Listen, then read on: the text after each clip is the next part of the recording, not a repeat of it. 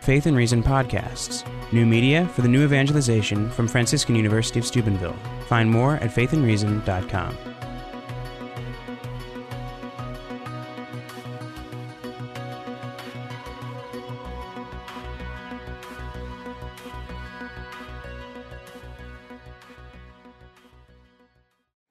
We're all in mission because we all live for something. But you get to choose what you live for. You live for money, power, your life's small. You live for Christ, your life is big. And that's what mission calls you to a big life. And so that's why I want to talk about mission and to use the classic call to mission, Abraham. Is this okay hanging like this? Abraham, the 12th chapter of Genesis. Now the Lord said to Abraham, Go from your country, your kindred, your father's house to the land that I show you. I will make you a great nation, and I will bless you and make your name great, so that you may be blessed, so may you be a blessing. I will bless you so you may be a blessing. See, what happens in mission is you meet the real God Abraham was called forth. Whenever you meet God face to face, whenever you're gripped by God's truth, His majesty, His glory, it changes you. You become a person in mission. It rearranges your life. Most of the time, we make God our agenda. When you meet God, who He really is, He becomes our agenda. And He calls us to Himself. Mission in Latin, missio, to be sent. And what happens when you're in mission, you, be, you get called out of what's in it for me mentality to how can I spend my life? And that makes a big life. So, mission, whenever you meet God, the Abraham situation, Abraham was meets God face to face. Immediately, God said, What? Go. Leave your culture. Mission is leaving your culture, leaving your family, leaving your homeland, getting out of your comfort zone, getting out of your safety zone, going someplace what you absolutely don't know. It's risking, risking, trusting God. But how about Moses? Huh? Do you remember Moses? He was looking at the burning bush it was burning, it wasn't supposed to burn. And God called him to himself, to his holiness. And then what did he say to Moses? Make a 40 day Ignatian retreat. no. He said, Go. God calls us in to send us out. God calls us to Himself to give ourselves. God says, Come, and then says, Go. And you won't go unless you first meet Him, unless you meet the real God that will transform your heart and make you hungry to give away your life. Okay, there are other. How about Peter, our first pope?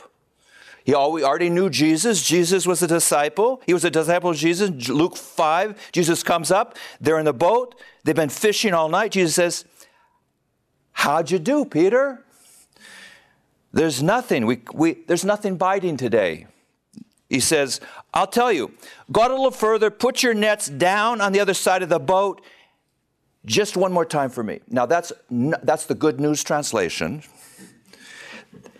He says that's stupid. That's not in the, it's in parentheses. But nonetheless, he does it a huge catch of fish. The boat begins to sink. What does Peter do? He says, Oh, thank you, Jesus. You gave me the best catch of my entire profession. Is that what he does? No, he glimpses the glory of the Lord, his majesty, his power. And he falls to his knees and says, Depart from me, for I am a sinful man. When you meet God, you meet yourself and all your limitations. And you meet God completely in His glory and you fall to your knees. Absolutely. That's what happens. And so, when he said, Depart me from I don't know, are, are, are there anybody, uh, uh, uh, movies like uh, fantastic movies, fant- fantasy movies, or, you know, the, like the, what are they called? I'm thinking in uh, Russian. They are called like out of space movies. What are those? Sci fi. no, I saw one, and, and like, you know, Jesus is there.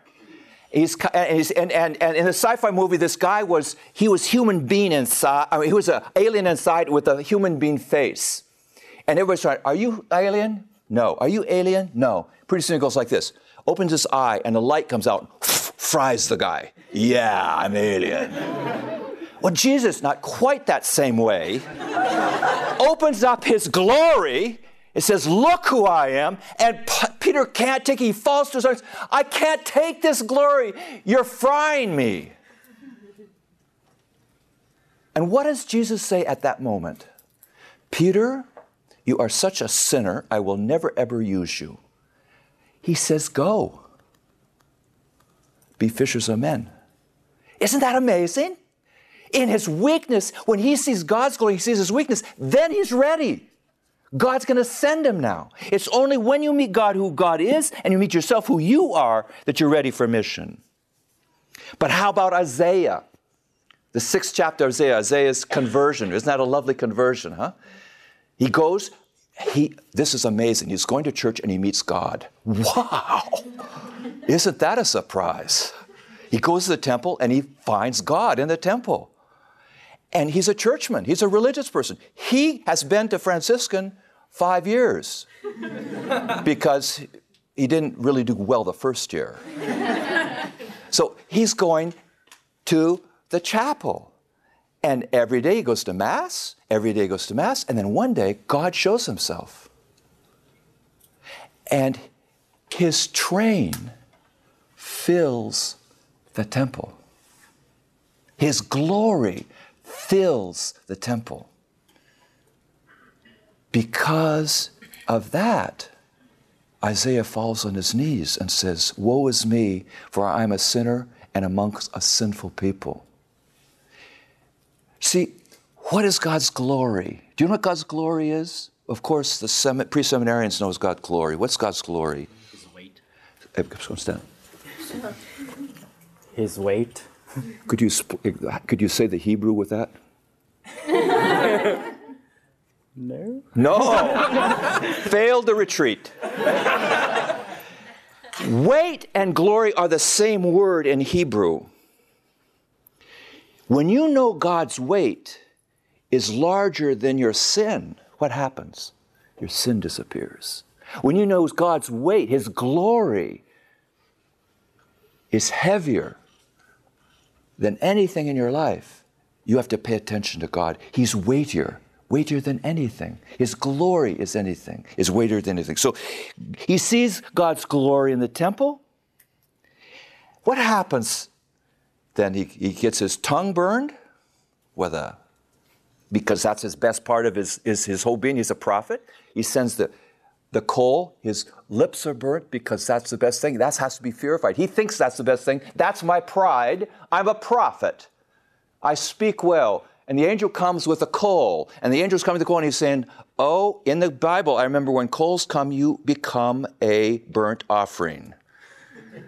And he says, No, I'm going to purify your mouth because that's going to be used. You can use it for me now. What happens then? He falls down to his knees. He says, A sinful man. And then what happens? He gets up. And Jesus and God says, I have this ministry of saving a hard necked people that will not listen to you. You will preach and they will not listen. They will not convert. And Isaiah says, Send me. Because already the results is not important when you're in mission. The fruits are not important when you're in mission. When you meet the real God, what's important? You have to do it because He asks you, because you've met His glory and He's transformed your heart. And you're no longer saying me, you're saying thee. You're not saying what's in it for me, it says what's in it for thee. You're not saying why, you're saying how and how fast and where because your heart's changed. You're in mission. That's the only way you're going to be in mission.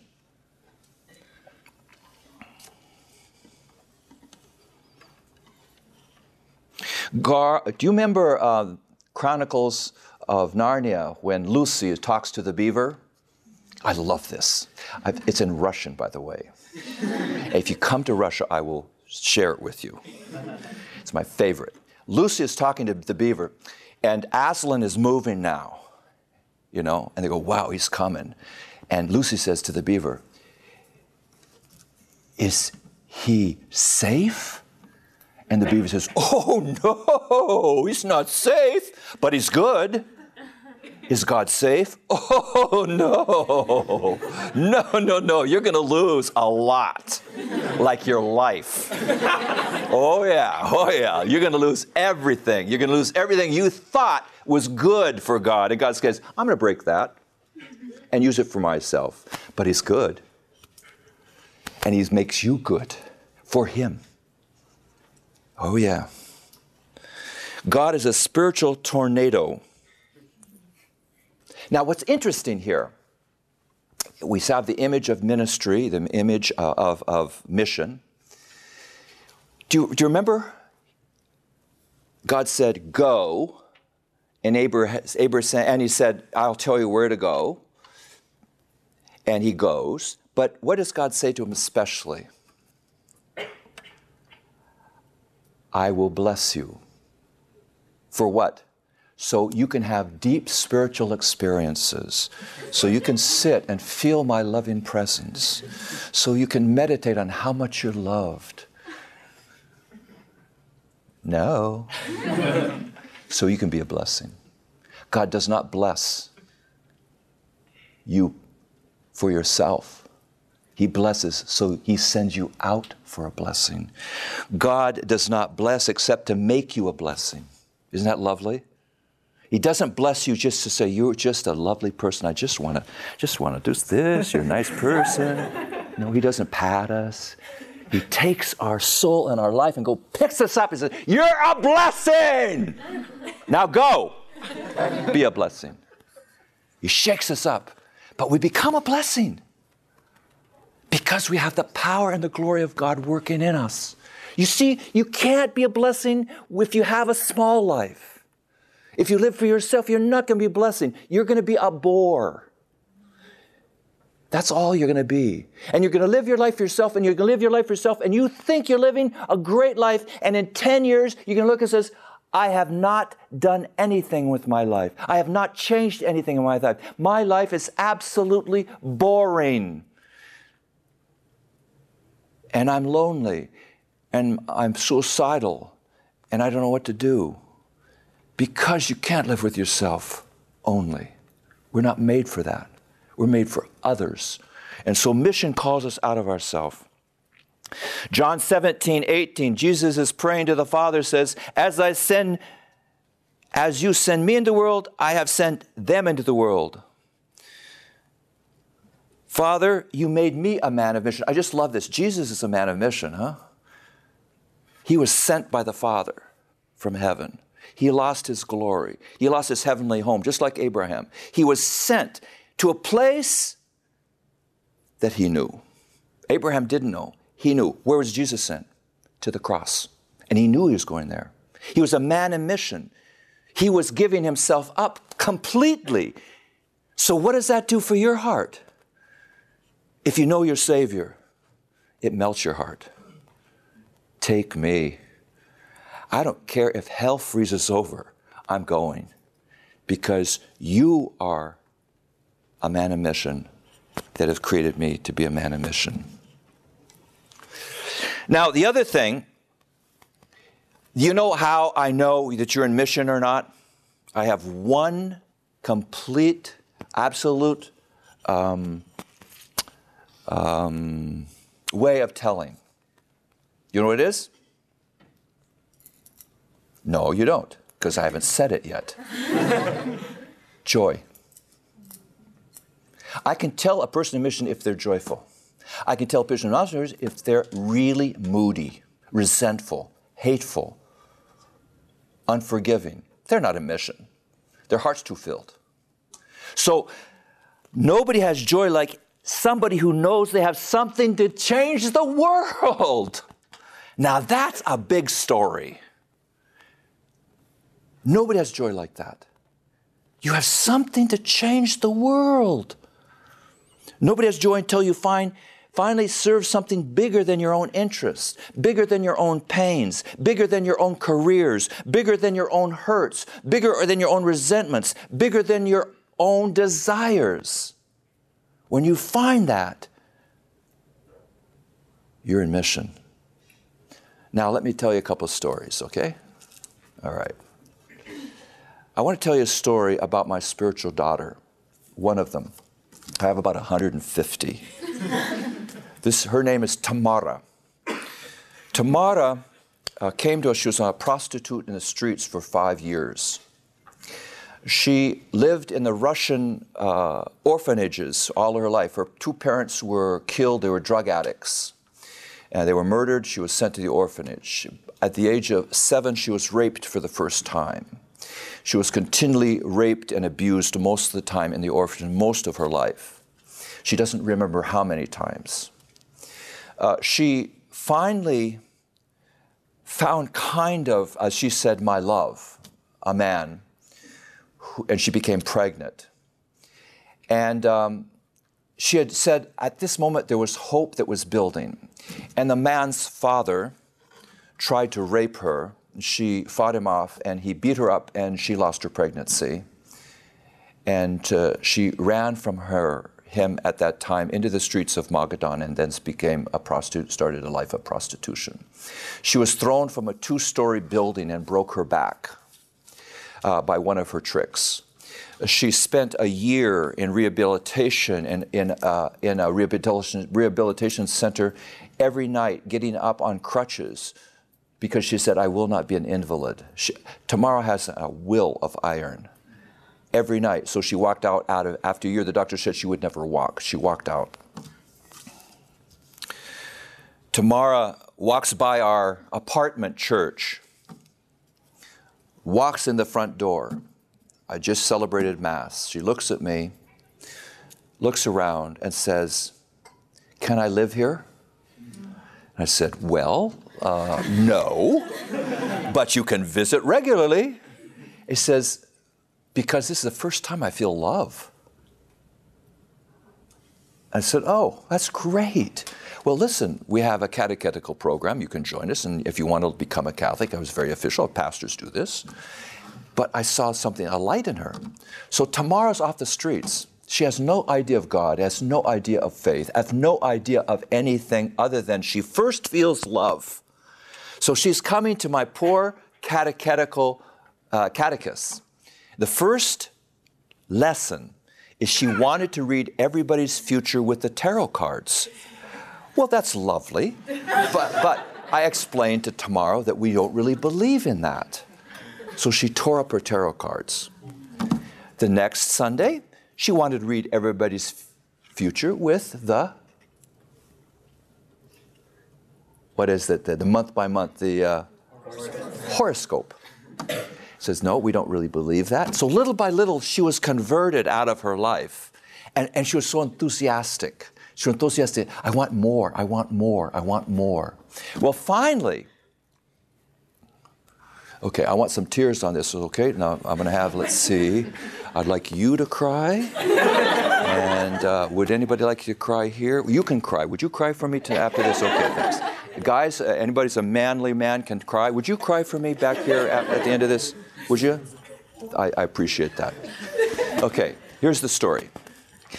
She finally gets baptized, and uh, she is like this far off the ground. I mean, she has filled her life. The glory of the Lord filled her life. She finds she is an amazing, loved woman by God. She finds this. She's living with Edward. Edward is an elderly man. Who, actually, he's not elderly, he's my age. no, he's a younger, older man. 63. I'm actually 67. 63. And he says, Baptism, let's celebrate, let's have sex. He says, No, I can't. I'm a Christian. Edwards takes all of her belongings in the apartment and throws it out at the windows into the snow. This is in April in Magadan at 30 below zero. kicks her out of the apartment building into the streets in her baptismal gown, and she walks for the first time in her life the streets that she used to walk as a prostitute. She says, I walked as a daughter of the Lord. Tears? You got it? I got him! I got you. As a daughter of the Lord. Do you know the joy she has to this day? She comes to work at 8 o'clock in the morning, and I had to ask her for the vow of silence so I could pray. She's been with me for 18 years. She is the best catechist I know because she catechizes with her life. Tamara. Joy, without joy, you'll never know God. You'll never know your call. You'll never be a missionary. Nobody has joy like Christ. Can you imagine how joyful Jesus was? I just joy. I mean, I'm not into the smiling, happy Jesus. I'm not. I mean, the, the pictures. That's clown Jesus. You know, I don't, I'm not into that, but I'm into a joyful Jesus. I mean, he parties all the time. I mean, and not a little bit of wine. So I'm into joy, the joy Jesus. Nobody, because he's changing the world and he knows it. But how? By dying, by giving his life. What's in it for me? That wasn't Jesus' question. What's in it for me? That wasn't Jesus' question. That's not your question. It's not, there's nothing in it for you other than joy. You can't be a blessing for other people unless you lose things. You want to be a blessing, you got to lose things. You got uh, Christianity is personal but not public. No, it's personal and public. Christianity, ha, you, you're going to, a private Christian will never be in mission. They'll sit like this.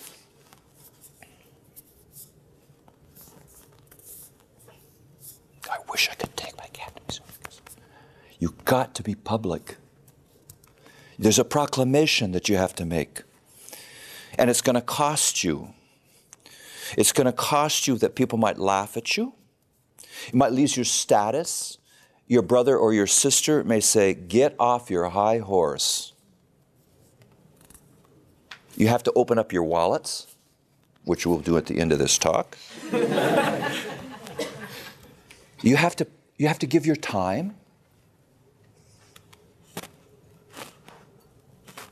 Precious as it is, your weekends, it's going to cut in through your lifestyle, cut into your vacations.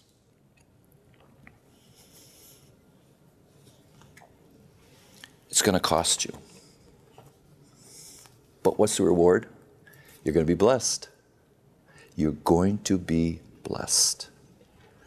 Now, that kind of blessing, I'm really to, willing to lay down my life.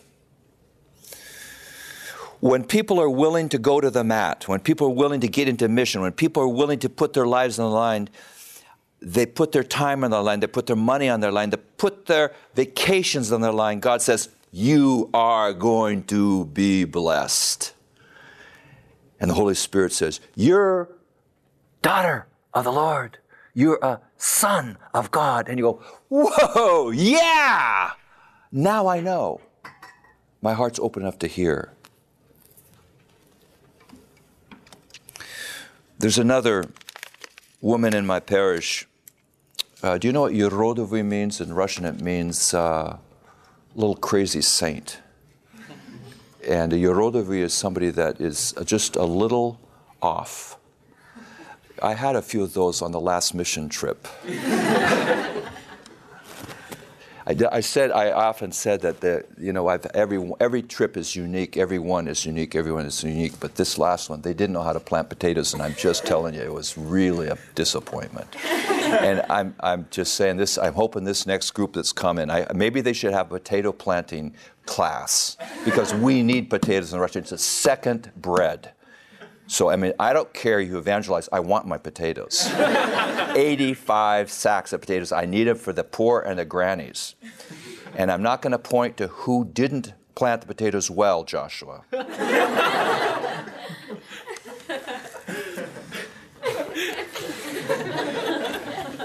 no words spoken. No. I have a, um, a, a woman, she's named Balshoy Luda.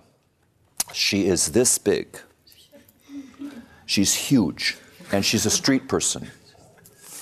And I noticed in the street she is a, a dumpster uh, diver. Do you know what those are? You go to the dumpster to eat. Yeah, you go find something to eat, and you go to the dumpster to find something to eat. So, and then Magadan, you can imagine that's not much in the dumpsters to eat. But standing, I noticed, noticed her on the street. She ends up in my church, at the back of the church, sitting in the pew, actually in the apartment, in a, in a chair. And I'm going, wow, what do I do with her? So I come up to her, I said, uh, Can I help you? She says, I'm here to pray. Says, Hmm, that's nice. Church prayer. Yeah, that fits. And then she comes in the next day. I'm here to pray. Now, I'm a Christian, and I'm to feed the hungry and clothe the naked, even if they don't want it. So I'm saying to Luda, I've noticed you are looking for food. I didn't I wasn't specific. And I said, listen, I have a package of food I could give to you if you needed it. And he says, no, no, give it to the poor. I said, this is going to be a hard case. so I go to her. It's, it actually was four months. I tried everything possible to give her something to eat.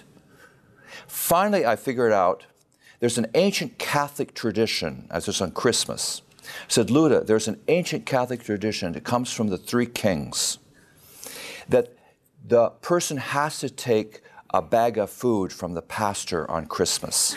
you can't break this rule. It's as old as the three kings. And so she says, well, she, of course she's going to honor this. It's, a, it's an ancient Catholic tradition. So she takes the food and, and she comes on New Year's and she has a black eye. Now, she lives in Obdzhizhitye. Obdzhizhitye is a place where there's a lot of alcoholics and drug addicts, and, and she would be abused regularly there.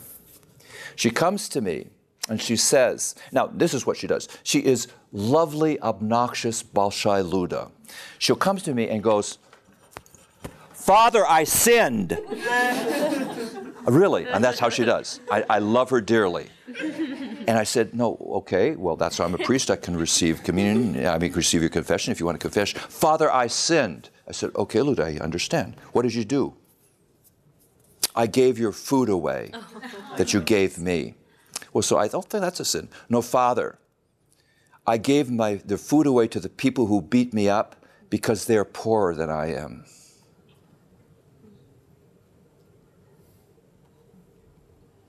I said, Luda, that's not a sin, that's called the Beatitudes. that happens regularly with her. She is an amazing echo of God's truth and of His blessing. These are the people that surround me. These are the people that I get to share my life with. These are the people that are in mission with me. I was, uh, I shared a story tonight. I'll also share that because I, I, then there's some normal people, not many of us, but there are some normal people. There are people that work with me that I've, I've, I've ministered to. Everybody's broken in some level. Russia is completely broken. in some level, everybody comes broken. And it's so lovely because there's no pretense, there's no mask. I don't have to pretend I'm whole. I'm broken. Now use me. And that's what's so beautiful, huh? We kind of pretend we have it all together. You don't have it all together. I mean, you may have it all together, but I don't have it all together. But, you, but that's the beautiful part about the, the Lord breaks to remake. That's what He does with our lives. He heals so that we can be a blessing for others. So I have this uh, cook uh, Natasha, who was, uh, you saw uh, in the film here, oh, it's still going. You saw uh, Slava when he was at the piano. He's a, a lovely, he's my Jim. He's, he, he is a liturgical uh, minister in our parish. He has everybody clapping in a, at inappropriate times. It's kind of like all liturg- liturgical ministry, you know. And so he's at the microphone a lot in the middle of my homily. And uh, he's just, a, he's our love, and I just love him dearly. Slava in Russian means what? Praise. He's our praise leader. And so uh, what happens is uh, her, his mother is alcoholic, and I've used in our. You saw the kids we had on the picnic, and then on Saturdays is is our, children's club, and I we bring kids from all parts of Magadan to feed them mostly because they're hungry, to play with them a lot, and then I send them home at three because they're very it's very tiring. But he's with us, and his mother is cooking for us. But then she, this is Russian, she drinks. Should try this? This is, this is drinking. Slaps you in the face. So she drinks, and I said, uh, Nastya, I'm sorry, you can't work for us. It's it. You're, you're an alcoholic and you're not dealing with it. Do you know what happened? The people I work with love Slava so much. They came and had a meeting with the pastor and said, Father, you can't do that. So you can't do that. Uh, no, you can't do that. We're going to give up 5% of our wages, and we're going to get her an apartment because she lives in an alcoholic, drug addict up, up up, uh, and we're going to give her a normal place to stay where she can live and maybe have hope. So what can I do? They're sacrificing their salary, and they don't get a huge salaries, you know. So I said, okay, but if she's going to do that, we're going to have to go to AA regularly. We have AA twice in our, our parish, and there's two other places. You have to go to AA four times a week.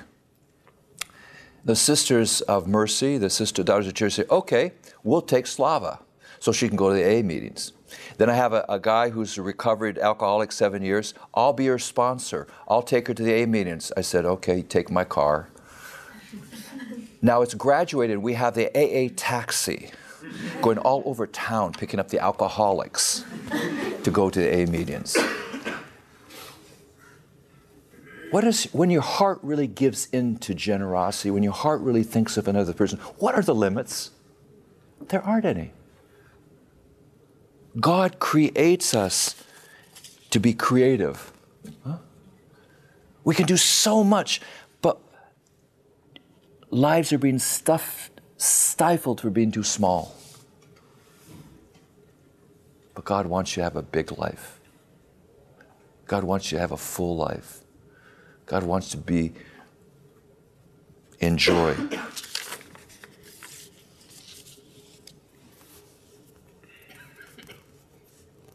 There's a power about you when you're in mission because God's glory is felt. There's a kindness in you when you're in mission because you know the kindness of God.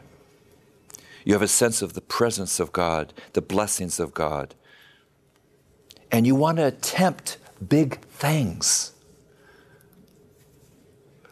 Actually, when I had the call to go to Russia, I had the call to be the Billy Graham of the Catholic Church in Far East Siberia. It didn't work out quite that way because I realized you have to learn Russian, and I didn't know Russian. It's kind of hard to preach without knowing the, the language. So I would walk the streets with the heart of Jesus. The Sacred Heart is the gospel, the cross planted in the compassion of Christ. I'm walking through the streets of Russia proclaiming this gospel. And a man comes up to me through a translator and looks at me and says, Thank God somebody recognizes this gospel I'm proclaiming. And he says, Why do you have a cross with an apple? At that moment, I realized there was a little bit more evangelization to take place. We have so many gifts there in Magadan, but the, the, mission is here in your life and every life, huh? Do you want a big life? What are you living for? A big life or a small life? And that's all I'm asking tonight. Think about your life. Do you realize you could change the world? Do you realize you could save souls? Do you realize you can have friends in heaven that says, I am so thankful for this.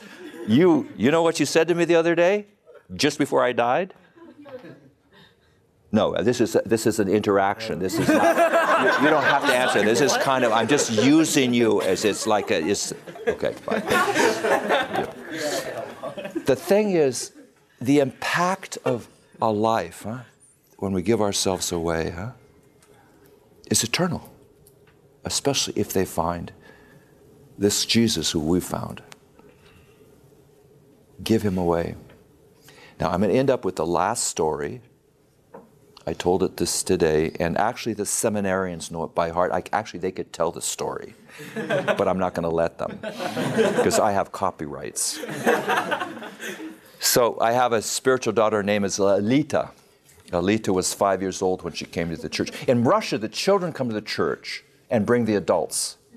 It's the other way here, huh? I mean, actually, it's not even here. Nobody's coming to church in some places, huh? So she comes at five years old into the church. She's this big. And, and Russia, even five-year-old kids have high heels and purses. Five-year-old high heel purse coming to the front, sit in the back row. I don't know who she is. She's coming um, week after week after week. She's moving forward week after week after week up the church. She's very intense. She's watching what's happening at the altar. She's looking at the altar. She's wondering what's happening at the altar. And I'm watching her. She comes up to communion and I bless her because when somebody is not baptized, we give a spiritual blessing because there's a spiritual communion. It's like people who've been divorced and are, are living in another marriage. There's a spiritual communion. They can have a spiritual community. It's very powerful. And so what we have now is her coming up every week, and I'm blessing her. One week, she's standing in front of me, and I blessed her, and she stood there. I said, leave, leave, leave. there's other people coming. I bless her again. She's standing there. I bless her again. She's, she doesn't move. So I use my pastoral voice. Alita, ite suda. She moves, but I see after Mass I'm going to be bawled out by a five year old. so I'm nervous the rest of the Mass. What's going to happen? I know this is a big thing. A five year old is a big thing. So I come after Mass. Now, she has not been baptized or catechized. She has just come to the church on her own. She comes not from a believing family. She has watched the Eucharist over three or four months. And she goes to me and he puts her hands on her hip, her finger in the air. So five year olds do this. Father, why didn't you give me Jesus? I wanted Jesus. Why didn't you give me Jesus? Brothers and sisters, at that moment I was Zechariah, and the scales came off my eyes. And I saw the world. I saw people, young people, old people, yelling to the church, Why aren't you giving us Jesus? We want Jesus. You're giving us a lot of other things, divisions and problems and scandals, but you're not giving us what we need. Why aren't you giving us Jesus? And I saw the definition of my priesthood. There's nothing a priest can do but give Jesus. That's the only thing we have to do. And it's from Alita. And that moment on, something happened inside of me. And that mission of giving the world Jesus has just burned in my heart. That's what, that's what, it makes no other sense I can't give anything else that makes sense but Jesus. Alita now is in formation in uh, Sisters of the Eucharist, servants of the Eucharist, and she's a novice. She's 18 years old. Uh, I watched her grow, and I got bawled out a lot she, she's a little like this, but she is a tyrant. And I love her dearly. And I am so happy because the last email she said, uh, I'll ask, uh, she also does this texting stuff. You know, you know what that is? It's not testing, it's texting. It's on your phone. Do you know? Do you, okay, I just wondered. I don't know how texy you are here. She said, Father, I have found my life. Huh? Is that an affirmation of vocation? I found my life. Huh? These poor sisters she's living with.